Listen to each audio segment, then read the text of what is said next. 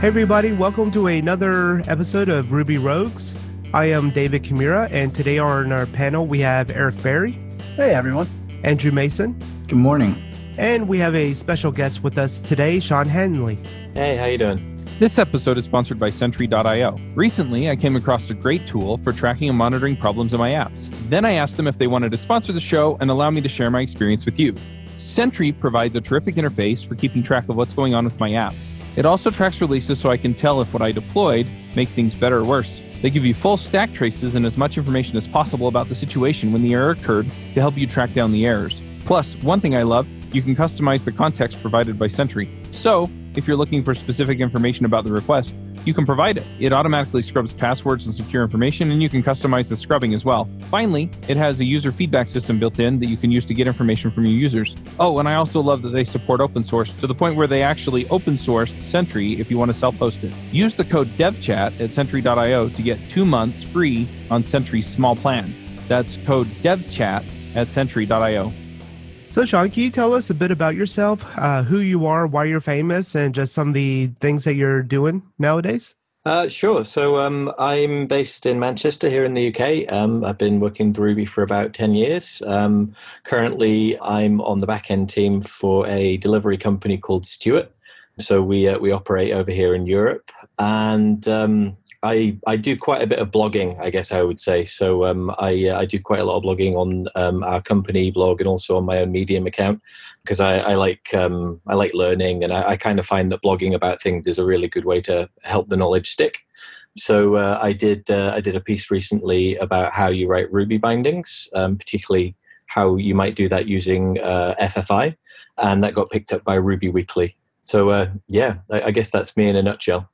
Great. And for those listening, can you explain what a Ruby binding is and why you would use it over the traditional, just uh, plain old Ruby objects?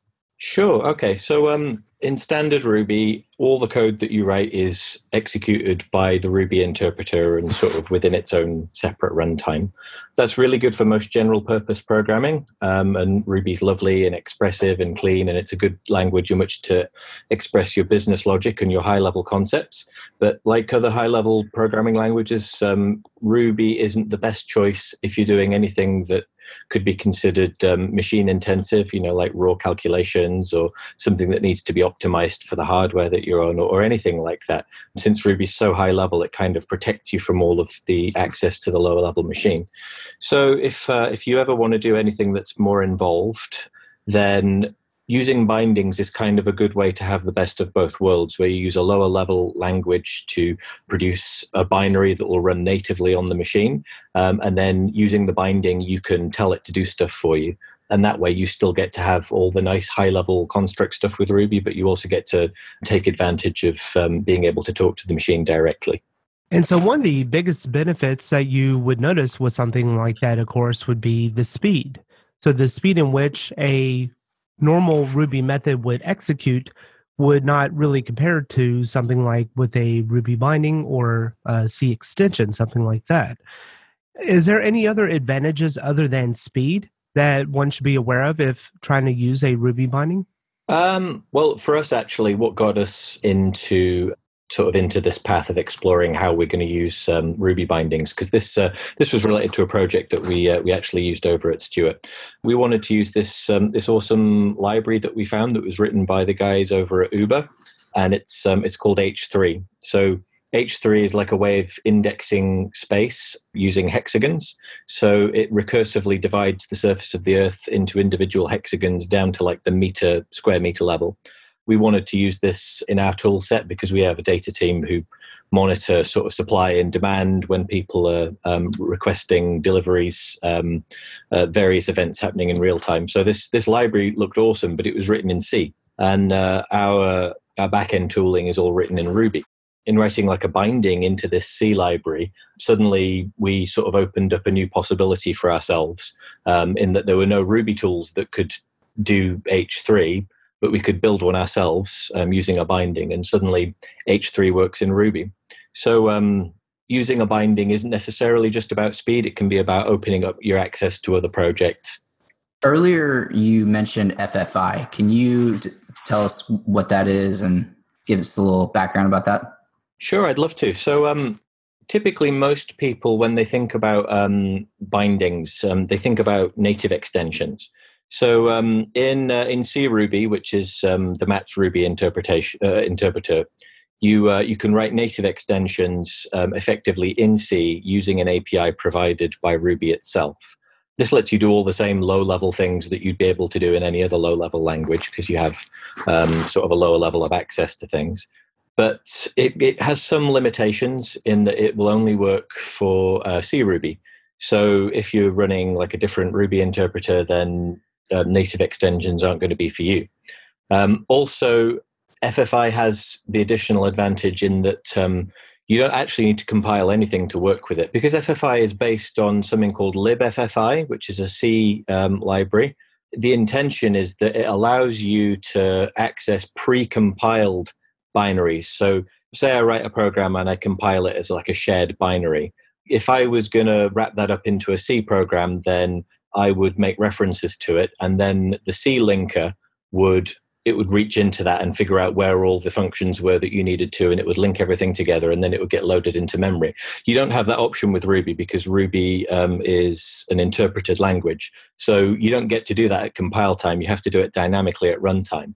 Um, and libFFI is designed to let high-level interpreters access pre-compiled code, um, sort of on the fly, if you will.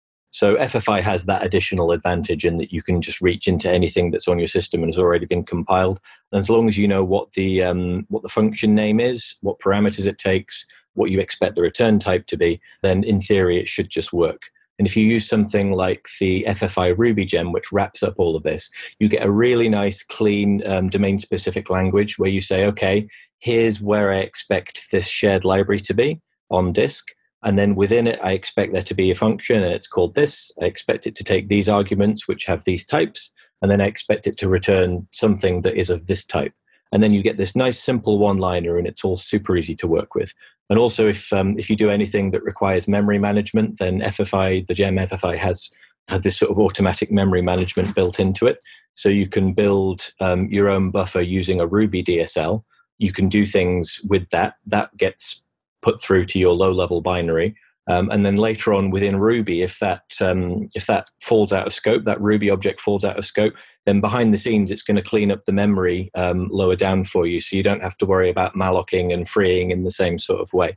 Yeah, and so if you were not going to use a already compiled uh, source like the H3, if you're going to use something else, is there any recommendations that you would have on how to organize the code? Because I think that a lot of times the FFI library also provides other abilities to refactor your own code in order to increase the execution speed of certain calculating functions. Um, I'm I'm sorry, David. I, I didn't understand the question. Can you um can you repeat that? Yeah. So, uh, is there any recommendations that you would have for organizing code so that it would be easier to use a FFI library like a, a C extension or Go extension in your projects? So, how how you might organize your own Ruby code, for instance? Correct. Yeah. To be honest, I, I guess what you'd probably want to do is create your own namespace that referred to whatever um, external library that you were going to be calling. So you could create, um, I mean, in, our case, we created a Ruby gem and it was in the H3 module namespace. And then we wrapped up all of our functions within that. And then anything that includes the uh, the H3 Ruby gem can just say, okay, I'm going to do H3 dot whatever the method name is, and it just works. So I, I guess you you'd probably want to sort of isolate it in that regard um, rather than sort of pepper it throughout your code base. Um, I'm sorry. Is, is that um, is that what you were getting at, or have I have I missed the point? Yeah, and I'll just uh, add on to that with when working with a library. This is one reason why I think it's good to have your code organized because you're going to be able to then extract out certain calculations that you're running much easier. Whereas if you are not following a law of Demeter where you are referencing active record models within certain calculations instead of just taking in an array of integers or something like that, then that's going to be much harder to refactor out because now you have not only your function that is performing the calculation, but it's also relying on some other information, like a connection to your database and stuff. Hmm. So having service objects that are extracted out where you're able to just focus on the numbers and not so much the objects, the active record objects or the models, then that's going to make it a lot easier to use a C extension or something like that within your project. Yeah, yeah, that's totally right. No, I, I, I see. Um, I, see what you're saying now. Actually, so yeah, if um, if your code is sort of clean and nicely separated, then yeah, it becomes a lot easier to sort of dial into external libraries. So with um, with the H3 library, actually, they make you initialize all your own memory and then pass pass that into the functions. Um, a lot of C code where you'll give it some arguments and then it will do some stuff with memory itself, and then you'll kind of be given something back that you're expected to memory manage yourself. Um, but yeah, when uh, when we were integrating with that, they they made you sort of do all of that up front. So it's kind of like dependency injection with the blob of memory that you want to put in there so yeah, no, that, uh, that's that's definitely something you want. You want sort of isolated functionality, and then it's really easy to hook in where you need to. Yeah. On our discussion points, I'm not sure who wrote it, but they said connecting Ruby to binaries written using safer languages like Go and Rust. So why are Go and Rust safer than Ruby? I mean, we all know that we can easily shoot ourselves in the foot with Ruby, but do you mean safer in the sense that they're typed, or yeah, I, I, I wrote um, I wrote that in our um, in our notes. So um, I, am sorry, I didn't uh, I didn't fully expand on that point. When I say safer, I, I think I mean safer than C. So um, if um, I, I, really enjoyed um, playing around with native extensions and FFI and C and so on, but I still managed to get seg faults and I still managed to get memory leaks, and it was a great learning experience um, but it makes me feel slightly cautious if I want to write something in C and then roll that out into production on a Rails application, for instance. I'm just thinking, oh, is this actually going to kill processes left, right, and center? So when I say safer, um, I, I mean that when when you compile down to a shared binary on disk, you can use C to compile that shared binary, or you can use a ton of other languages. Go and Rust came to mind because they're um, they're quite sort of contemporary. A lot of people are using them in production now.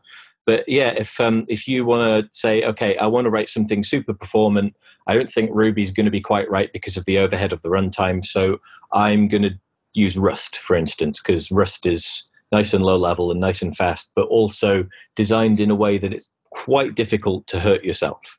So if you want to do that with Rust, when you build your Rust binary, you can build it as a shared library.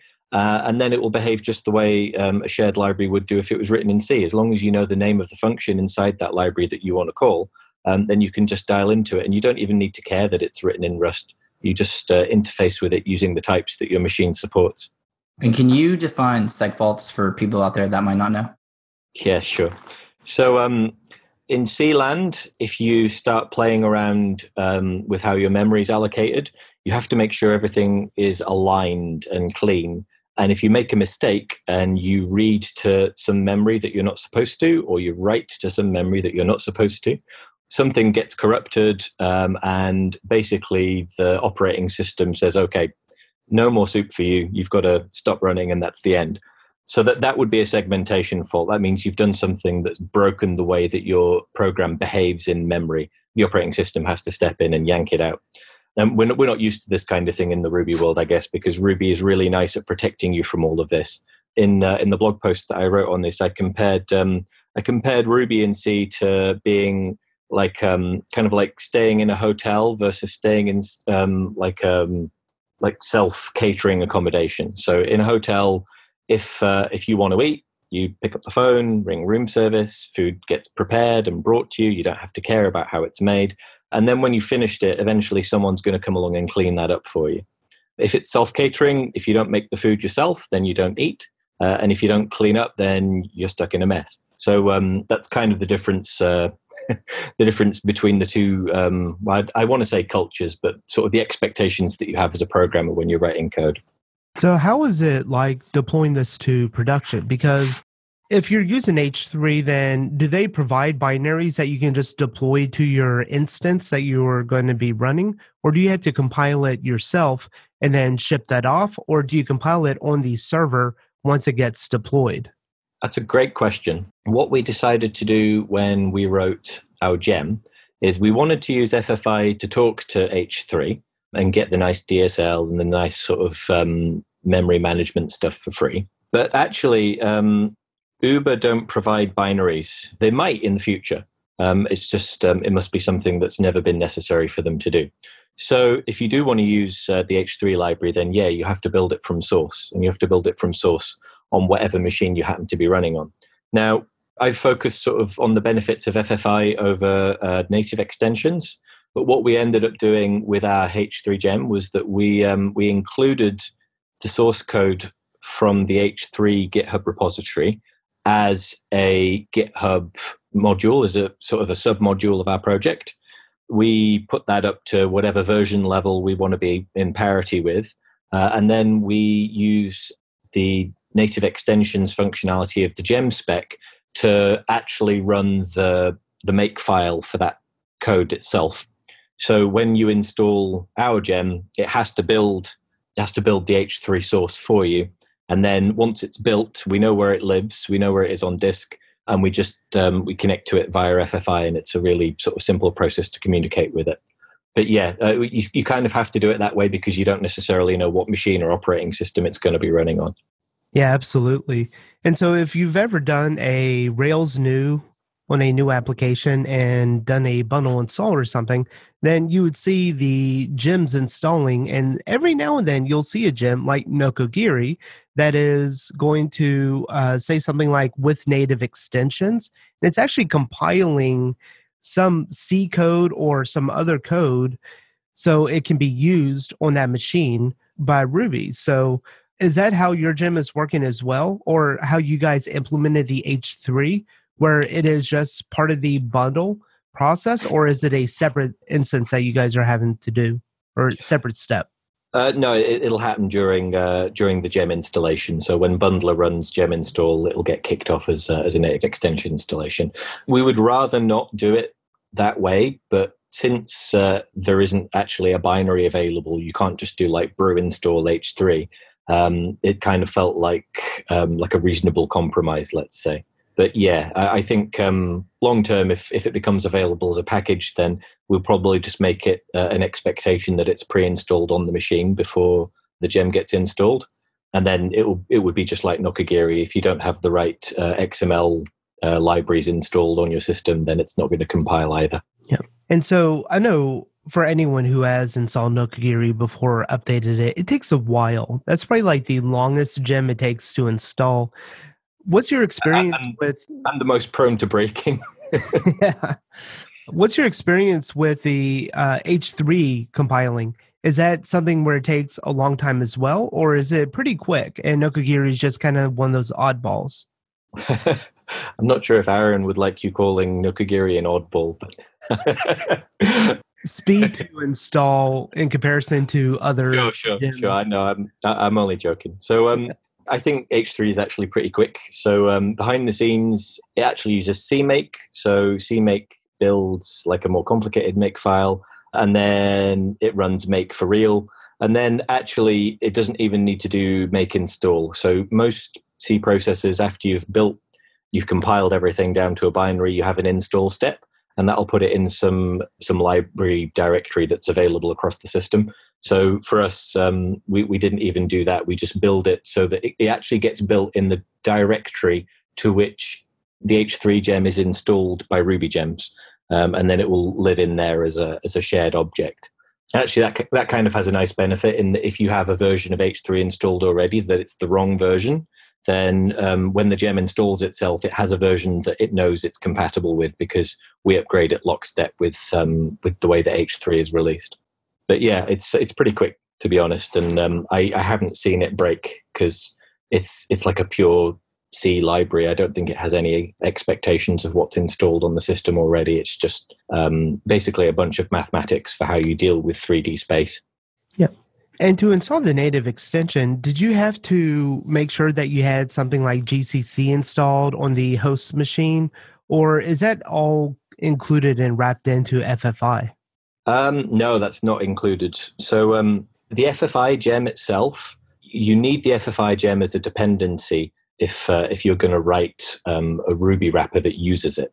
Now, I, I, checked the GitHub stats, and I think there's about three quarters of a million projects that rely on FFI as a dependency. But when you um, when you install the FFI gem, it has its own native extensions, and it needs those because it's binding into libffi itself. So you need to have a compiler on your system. So on uh, on a Mac, you'd have to have um, whatever the build tools are that um, come with OS X these days. In fact, it's not even OS X now, is it? It's macOS. It's, uh, that's my age giving away. So uh, yeah, it, you'd have to have some compiler. It wouldn't need to be GCC necessarily. It could be like Clang or something. But yeah, as, as long as there is something that knows how to compile C, then you can build your native extensions. And so likewise, that would go for anything like Go or Rust. You would have to have those specific compilers on your host machine in order to use make use of a Go extension in Ruby or a Rust extension. Um, well, if you did it that way, you could, but um, using FFI, you can make the assumption that it's already going to be there and has been compiled somewhere at some point. So you could um, you could package up your shared binary um, in some binary installer and have it installed outside of the bundle install process. I suppose you could still set it up so that um, if you're using a native extension, it sort of shelled out to the Rust compiler or the Go compiler um, and that would be a valid way to do it. But yeah, the, the nice thing about using FFI instead of having a native extension is that you, you wouldn't even need to do that. As long as it had been compiled and installed at some point, then you could just say, okay, I expect this, uh, this shared object to be present in whatever the shared directory is for libraries. And if it found it there, then it would just, it would run against it. So kind of to shift gears a little bit, in your Medium article, I thought one of the most interesting things was when you were discussing hexagons and why Uber uses H3 and how they use it and the tessellation stuff. There's also a quote in here that said hexagons are an important choice because people in a city are often in motion and hexagons minimize the quantization error introduced when users move through a city. It looks like the link to the quantization error is broken. So if you can, can you tell us what that is? I'd love to be able to, but that's kind of one step beyond my knowledge. It, it's to do with accuracy. So Uber tried um, using like a typical grid because um, there, there, are only three different types of shape that you can use to break up space uh, and tessellate evenly when, when you're trying to uh, deal with something that ultimately is spherical like the Earth. So you can you can tessellate um, triangles, you can tessellate squares. Uh, sorry, when I say triangles, I mean equilateral triangles um, and then hexagons as well. So they all tessellate uniformly. If you use squares, then if you monitor how demand is shifting and moving through space, then you end up kind of with what effectively works out as rounding errors. But you don't get that with hexagons. And the reason you don't get that with hexagons is when you tessellate hexagons, the center of each hexagon is the same distance away for all of its neighbors. And you don't get that with triangles or with squares. So with with squares, um, if you have one square and you surround it with eight other squares, the center of the squares above, below, left, and right of that square uh, fixed distance, but the, the diagonal squares, the centers of them are at a slightly different distance. So you get kind of like a distortion because um, things aren't the same distances away. Um, with triangles, it's even worse. I think there are there are like three different distances things can be. So you have to start sort of fudging the mathematics in terms of how you how far away you consider things to be from each other. But with if you took hexagons and then each time an event happened within that hexagon, you assumed it was at the center. It was just sort of a way of approximating it. They call that bucketing. Then as things move from hexagon to hexagon, you don't get that same error because you know the center is going to be the same. So the, the maths behind the scenes ends up being way easier essentially. I'm, I'm sorry, uh, that, that probably doesn't fully answer the question, but that's the best knowledge I have on it. No, that's really interesting. I mean, because I use Uber a lot, especially when I was in college. And one thing I would notice is that at certain, like they spike during certain times, and I one time had a like a very large like estimate for my ride. So I walked several blocks into an area, a different area, and then did it again, and it was like fifty dollars cheaper. Wow. So that's yeah, it's pretty interesting how they do that. So reading this article was really interesting. Yeah, it's it's super clever. It, it, allows you to do other sort of things like um, like predicting movement and sort of coming up with trends and patterns and all of this um, all of this on our side at Stuart because um, because we're an on-demand delivery service. People request deliveries and they sort of expect whatever they've uh, requested to be delivered within the hour or less. So we, we tend to get a lot of peak times around meal times because a lot of uh, a lot of our services are used by restaurants. So in, in the UK, we partner with Just Eat, so we get a lot of deliveries through that. And uh, we, we have a, a, data science team that needs to keep track of how supply and demand is varying. And it's not necessarily just something that you could apply to pricing, but um, just understanding how things are changing over time in a city and how the demand shifts. Um, and you can sort of notice patterns off the back of that and change what you're doing in response to it. Yeah, it's crazy. You know, when you think of something like Uber, you think, oh, some kid just made a ride sharing app and, you know, put it online. But then you read these technical articles, and it's like, holy crap, there's some really smart people behind there doing that stuff. Mm, yeah, no, it's it's amazing actually. I, I didn't really know much about this before I got started because uh, I'm on the back end team rather than data science. So um, it, it, was kind of like a like a learning experience for me. But the, the mathematics is quite well understood. Actually, I think it's just um, it's not well understood in like general public or necessarily across the wider developer community. But yeah, there are like papers going back many decades on hexagons as a way of describing 3D space. And one thing I found really um, really useful um, and really interesting when I was researching it was if uh, if you look at the way bees work, um, when bees produce honeycombs uh, honeycombs are hexagonal. And it turns out that that is like the optimum way to distribute your wax and to store your honey. And in terms of like exertion and resources, bees have kind of self optimized the way they build their honeycombs by settling on the hexagon. Now, I guess they didn't do any maths to figure that out, but it just it seems to work really well for them. So I, I, thought, well, okay, there's there's clearly something profound, like a law of nature going on that says that hexagons are useful in some way that other shapes aren't. Yeah. So what I'm hearing is that bees are a lot smarter than me. it's crazy how many things exist in nature and we spend all this time, you know, trying to figure it out, but nature's figured it out long long before us. This is just one good example. Yeah, totally. I, it was it totally blew my mind when I found that out. Nature's awesome. Yeah, because you know when you go to Google Maps or something, and right before the map loads up, you see just a grid, a square style grid. So you would you would never think that like oh they're doing something other than that. And I know this isn't the same scenario where we're calculating, you know, herds of people per se, but for me, I never would have thought past that. Like oh, why don't they just put hexagons in there, just make it look a little bit different, like they knew what they what they were doing. Yeah, it would. Uh, it would look pretty. It'd look pretty cool if they did. I, would uh, I'd like to see if somebody's uh, come up with uh, like an alternative that does that. So for the H3 library that you guys found, did that solve your exact need, or were you guys looking at alternatives and then eventually settled on the H3 library doing the extensions? Or was there a possibility of you guys implementing it in Ruby? So why did you go with the H3 extension route opposed to just writing the information yourself or the calculations yourself? Well, that's that, that's a good question. From our perspective, Uber have a, a, really awesome development team. They've got some really smart people working for them, and the open source projects that they put out are really, really high quality.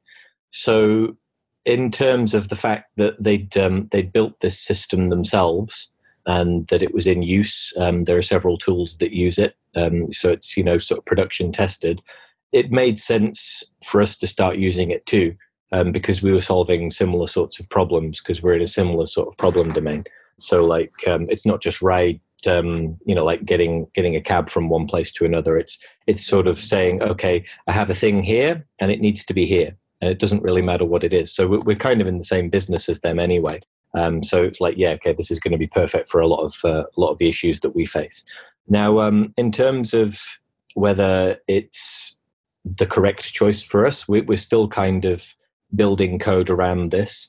And um, building a Ruby binding was just sort of like part of the bare minimum stuff that we needed to get ready. So we don't just use Ruby; we um, we also use Python and Scala and several other languages. And there are actually bindings available for H3 for all of these. It was just Ruby that was missing. So we kind of filled in that missing part, and now we're building out um, systems behind the scenes that actually use H3 for referencing 3D space. So that's not quite in production yet, um, but um, yeah, we're we're really um, quite optimistic in terms of the abilities that it will give us because it's already sort of battle tested and proven that it works for companies like Uber. So, did it add to a any technical debt in your application? Or maybe technical debt's not the right word but did it add any complexity to its architecture? Or did it just pretty much seamlessly fit in? Um i don't think it's added any more um, more complexity per se no. The, the only real thing about h3 that i guess sort of leaks domain specific knowledge out is this concept of an h3 index. So um if you want to reference a point on Earth, usually you'd use uh, like a latitude and a longitude. Um, and this this is a really old way of measuring where you are on Earth. I think it dates back to either the 17 or the 1800s. So you have this this idea of you know degrees, whether it's like longitude, so how far up you are on the Earth, and then longitude, so how far round you are. So that sort of coordinates section, you can replace that with an H3 index. So if I say I want to calculate the H3 index that matches longitude, latitude, and it's to a certain resolution, then I can find the hexagon that covers my house. And then if I want to reference that later on, then I have this H3 index and it's it's a unique long integer. So it's every single part of the Earth can be referenced with one of I think it's like 300 trillion H3 indexes. Oh, so wow. so that's like down to less than the meter square level, uh, uh, square sort of resolution, I think. So that's kind of the only thing that leaks out in that your your application, as well as um, thinking about addressing places with um, you know like street addresses and postcodes and latitude and longitude, it now also needs to care about having an H3 index. But that's that's basically it, really. I mean, everything else that the library provides, it's about um, sort of coping with calculations that tell you things in relation to those H3 indexes. So, like, how far away is this H3 index from that H3 index, and what are the immediate neighbors for this H3 index, and stuff like that. So, yeah, in, in terms of that, I think that's all it is. It's just H3 indexes need to become part of your vocabulary, and then everything else pretty much continues as normal. So, I think really uh, all it's been for us is like an extra column in a table. That's pretty awesome. Yeah, I remember doing uh, distances on a globe. So you have your two sets of latitude and longitudes, and then finding the distance isn't as simple as just calculating the distance between those two sets of numbers. There's a formula called the Haversine formula, which calculates distances on a globe or on a sphere, and the Earth being relatively globe like ish, then it's going to you know, be able to make those kind of calculations. But what it does not take into account for is elevation. So if you have two different points on the sphere, the Haversine formula is really just going to assume it's a flat sphere mm. and, you know, pretty much perfect. So it's not going to be able to very accurately determine the direct lineal distance between the two points. Do you have that same kind of issue with H3? In in terms of uh, if things are at different altitudes, let's say. Mm-hmm. Yeah. Um, yeah, yeah. I, I guess uh, I guess you'd have to because um, the, the, assumption ultimately is that once you get down to um, the hexagon level, it's considered flat. So okay. Um, when you get up to like the the greatest level of um, of, of, resolution in H three, so this um, this is like as high up as it goes divides the Earth into uh, 110 hexagons, and then it needs 12 pentagons to make it all tessellate. So if you think about how a soccer ball is stitched together out of leather, it's like the same sort of thing. So the assumption is that um, once you split the Earth into those 110 hexagons and 12 pentagons, if you take one of those 110 hexagons at the highest level, it's assumed to be a flat space. And then recursively, you can break each hexagon down further and further. And again, it's assumed to be a flat space. So, yeah, in, in, in terms of altitude changing, it's it's something that I don't think it would be able to take into account unless you started to do 3D modeling of the Earth and you know, okay, Mhm. at this index there's actually a mountain, so that's going to change your calculations a little bit. But the usage scenarios for H3 tend to be in cities, and cities tend to be fairly flat. It, I mean, with- with some what you would consider small hills, I guess, but not that they would vary so much that it would sort of thwart your calculations. But yeah, I, I'd imagine there's a little bit of margin for error because yeah, there's no way to model this if you don't assume that each recursive hexagon is a flat sort of plane. Yeah. So is it more accurate than doing the standard, you know, distance between two points with two latitude and longitude points? I don't actually know, uh, to be perfectly honest with you. Okay. Um, I don't think it matters too much because the real reason that it was conceived this way is to be able to model the change of demand and supply over a relatively small area over time. Mhm. Um, so, in, in some of the links on the blog posts, um, Uber have got some really nice graphics and they show sort of um, like a view of San Francisco and how demand is changing. And you've got like um, like dark hexagons representing high demand and then light ones representing low demand. So I, I think in terms of measuring how people are moving from one hexagon to another hexagon, it's not so much about measuring distance in that, that case. It's about sort of monitoring general flow of people from one area to another. Yeah. Sorry for the hundred questions around there. Um, it's That's a fine. space that I've actually worked in in the past, and you know is of a lot of interest in me because I've always just done the geo coordinates to calculate distances, and you know, like I said, the Uber guys are a lot smarter than me, as well as the bees. And I didn't even think to use a hexagon. So There, there- there's some there's some great videos. There's um, there's a conference talk from one of Uber's engineers where uh, they go into some depth about how it all works and why it all works and how they put it together. So yeah, it's it's really fun viewing. Personally, I've always liked maps. I love maps. I have tons of maps in my house. You know, I have maps up on the wall. I've always enjoyed sort of um, seeing how things look like from above. Um, and it's kind of sparked like an interest in learning a little bit more about geospatial stuff and how all of this stuff works. So if we are, and I'm going to apologize for this, but if we are talking about the H3 on a globe, does that debunk Flat Earth Society? Controversy alert. I don't know. Do, do the flat Earth guys believe in bees? Do they think bees exist? Bees don't exist, do they? It's a hoax. I'm sorry for that. I'll apologize. I was Well- recently watching a documentary on, oh, geez, what is it called? It's on Netflix right now. And it's I know you're pretty wild. Shoot, I'll come back to you and uh, say what it was.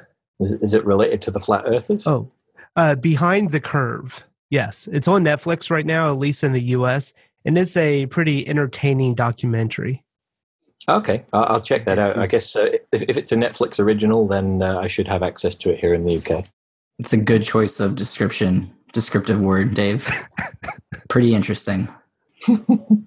Yeah. So, is there anything else uh, that you want to cover around FFIs and extensions?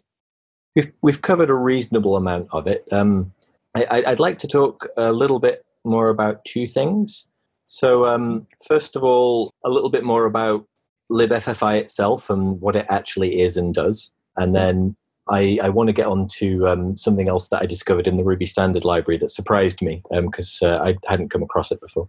So, um, the really cool thing about FFI is um, it kind of puts you in a position where you can deal with uh, i'm going to use the computer science terminology here you can deal with the primitive of a subroutine so in ruby if we're going to call something in a compiled library somewhere else um, you can regard that as a subroutine so when when you call a subroutine from an operating system a processor has to stop what it's doing sort of save its state somewhere else then you have to load your new subroutine. So you have to have an address in memory where it currently lives.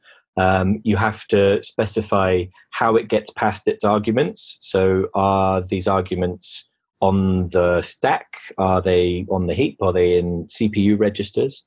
And then once it's finished doing its thing, you have to handle how it returns its return value um, and how it hands execution back to whatever piece of code was running before. because something was running before and it was interrupted when we called this subroutine. Um, and then also you have to consider like what variables were in scope. So like the closure of that subroutine, what things it had access to. Um, and, and this is really complicated and it's also really very machine specific. So depending on the machine that you're on and the operating system that you're on, there are several different ways that all of this could be done.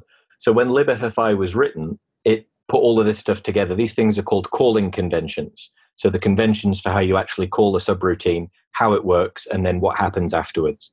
So libffi is really cool because for each architecture that's in general use, um, they filled out how all those calling conventions work in their C library. Um, they also made it work for each commonly used operating system. And they basically gave you a toolkit where you could write your own language specific bindings on top of this. And then for free, it would just work on all of these different architectures and all of these different operating systems. So I found that super interesting. I've spent quite a lot of time the last few weeks just um, figuring out how subroutines actually execute. And actually, I think that might be my pick later on. I found a really awesome tool that sort of shows you graphically how all that works. So um, that was the first thing. That was what libffi is. And then the the second thing I wanted to to go over was um, have uh, have either of you guys heard of something in Ruby called fiddle? It sounds familiar, but I feel like I may have read about it, but that would be it. I think we had someone talking about that um, last year or something. I can't remember though. I haven't. Uh, I have not uh, dove into it. Okay. Well, um, I I sort of happened upon it by accident because I was just sort of trawling the internet for articles um, on bindings in Ruby and sort of different approaches and pros and cons and sort of general research. And uh, what I found is that typically people will write bindings for C Ruby using native extensions, uh, or they will use um, the FFI gem um, as as we decided to do. But then I also found that if you look in the Ruby standard library, um, there's actually um, a module called Fiddle, and Fiddle is libffi wrapper for Ruby. So functionally, it's doing the same thing as the FFI gem. Now, the FFI gem was actually written, um, I think, 10 or 12 years ago. And there's a bunch of conference talks um, explaining how it works and when it was originally released. But the, um, the, the addition of this Fiddle module to the Ruby standard library actually happened in Ruby 2.0. And that's quite a long time ago. I think that's like seven or eight years ago at least. And personally, I, I know the Ruby standard library reasonably well. I hadn't come across this at all. It's like a sort of a buried treasure in the standard library. So you, you can do all of this kind of um, FFI magic yourself without even needing to include the um, the FFI gem. You can just do it natively in Ruby. The syntax is a little bit different, but ultimately um, it fulfills exactly the same role as long as you know the name of the method.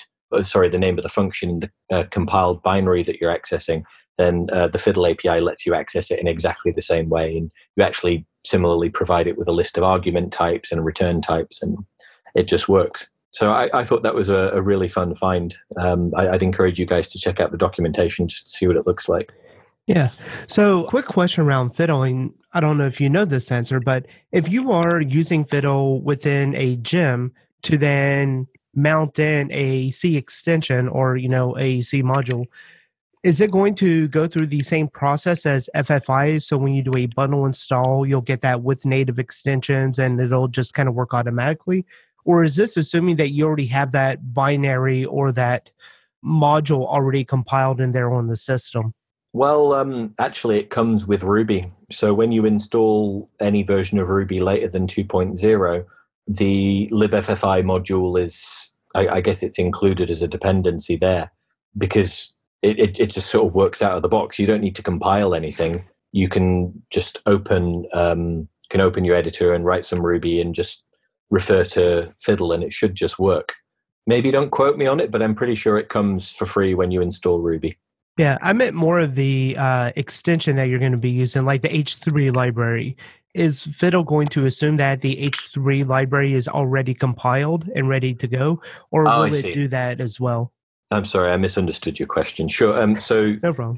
The, the interface for Fiddle is very similar to FFI. So you start by saying, um, okay, FFI, here's a library, and either you can give it like a an absolute path and say this is where it is on disk, or you can give it the name and it's going to go ahead and search in the usual usual directories on a system. So like user local lib or something along those lines.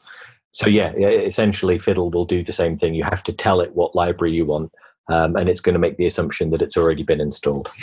Cool. Was there anything else we should talk about, or should we move on? Uh, I, I think that's all I've got. Um, awesome. So yeah, whatever you guys want to talk about next. Yeah, well, Sean, if people want to find out what you're working on or stalk you online, where would they go? uh, that's a great question. So, a, a, few places. It turns out you can uh, you can follow me on Twitter. So I'm at code underscore Sean. So that's S E A N. I'm also on GitHub. So github.com slash Sean Handley. And um, I do quite a lot of blogging on Medium. So um, if you're on Medium, my username is at Sean.handley. So um, I, I, do some of the stuff under my own name, but um, we also have a publication at Stuart. So it's like a company blog. Um, and I put quite a lot of my technical articles in there as well. This episode is brought to you by TripleByte. Applying to programming jobs sucks. You have to put the right keywords in your resume, you spend hours and hours on the phone screens and take home projects, and that's assuming the company even responds to your application. Well, if you're a software engineer, TripleByte can help. They work with over 400 top tech companies, from big names like Dropbox and Adobe to exciting startups. You do one brief online interview with them, and if you do well, you go straight to final interviews with the company on their platform. It's like the Common App for software developers. TripleByte does not look at your resume or where you went to school. All they care about is if you can code. I've helped dozens of software developers with various credentials get jobs, and this looks like a terrific way for you to get in and get interviewed and get a job without a lot of the hassle and overhead. You can go check them out at triplebyte.com slash rogues. That's triplebyte.com, byte as in eight bits. As a special offer for listeners of this show, if you take a job through TripleByte, they'll offer you a $1,000 signing bonus. Cool. Should we move on to picks? Andrew, do you want to kick us off with picks? Sure. So I don't know about y'all, but I have to format a lot of date strings in Ruby. And every single time I have to go consult the documentation and figure out do I want percent capital B or lower B? And I have to do that every single time. So I found a tool. It's called strftimer.com and this is everything I've been looking for my entire life. you basically just put in a date, the date format you want, and it'll give you what the STRF time should be. And so that's been saving me a bunch of time recently. Nice. Awesome. Yeah, on the spirit of STRF times, I'm going to pick my favorite one just so you have another resource there. It's for a good strftime.com. So, you know, the strf strftime.com. And I like it because it kind of gives you a little GUI where you can visually see the date that you want, the format. You just click on it and then it gives you what the output string should be. So that's one of my nice. favorite ones. I don't think I have any other picks. So great. And then Sean, uh, what are your picks? Sure. So um, since uh, since we've been talking about um, sort of lower level machine details, someone on GitHub put together this amazing interactive browser tool. So uh, I've uh, I've shared the link, and I guess the link will be uh, be part of uh, like the podcast uh, release. But uh, it's it's called Mini C hosting. So it's like a, a visualization of a machine at runtime. So on one side, you can dump in some C code. You can hit compile. It will kind of turn it into some assembler for you, so you have an idea of what the assembler would look like uh, and then it gives you like a raw picture of what's going on in memory and you can step through it like step by step and it even has a little tutorial to explain to you more about how machines work. So i found this um, super useful in learning more about low level details when the program gets executed. Awesome. And now i actually remember the pick that i had before and it's a big one so i don't know how i forgot it. Uh, STRF timing got me um, distracted it's Kubernetes. So I've been spending a lot of time with Kubernetes lately on my home servers. And one of the things that I've found is that it's not easy to set up and it's not easy to support. It actually adds a huge complexity to your architecture and to your infrastructure. But with the Kubernetes engine that I've been using, Micro K8S, it's actually been really enjoyable. It's a single node supported, so you don't have to have uh, multiple servers like you do with a traditional Kubernetes setup. So for a home and sandbox environment, it actually works out really well. And then also, it doesn't rely on uh, virtual machine, KVM, or anything like that. It just kind of all handles it natively for you with Docker containers and stuff. Awesome. All right. Well, Sean, thanks a lot for coming on and talking with us and educating us on hexagons today. It's been a pleasure. Thank you guys for having me. Right. Of course. Bye. Bye. Bye. Bandwidth for this segment is provided by CacheFly, the world's fastest CDN. Deliver your content fast with CacheFly. Visit C A C H E F L Y dot com to learn more.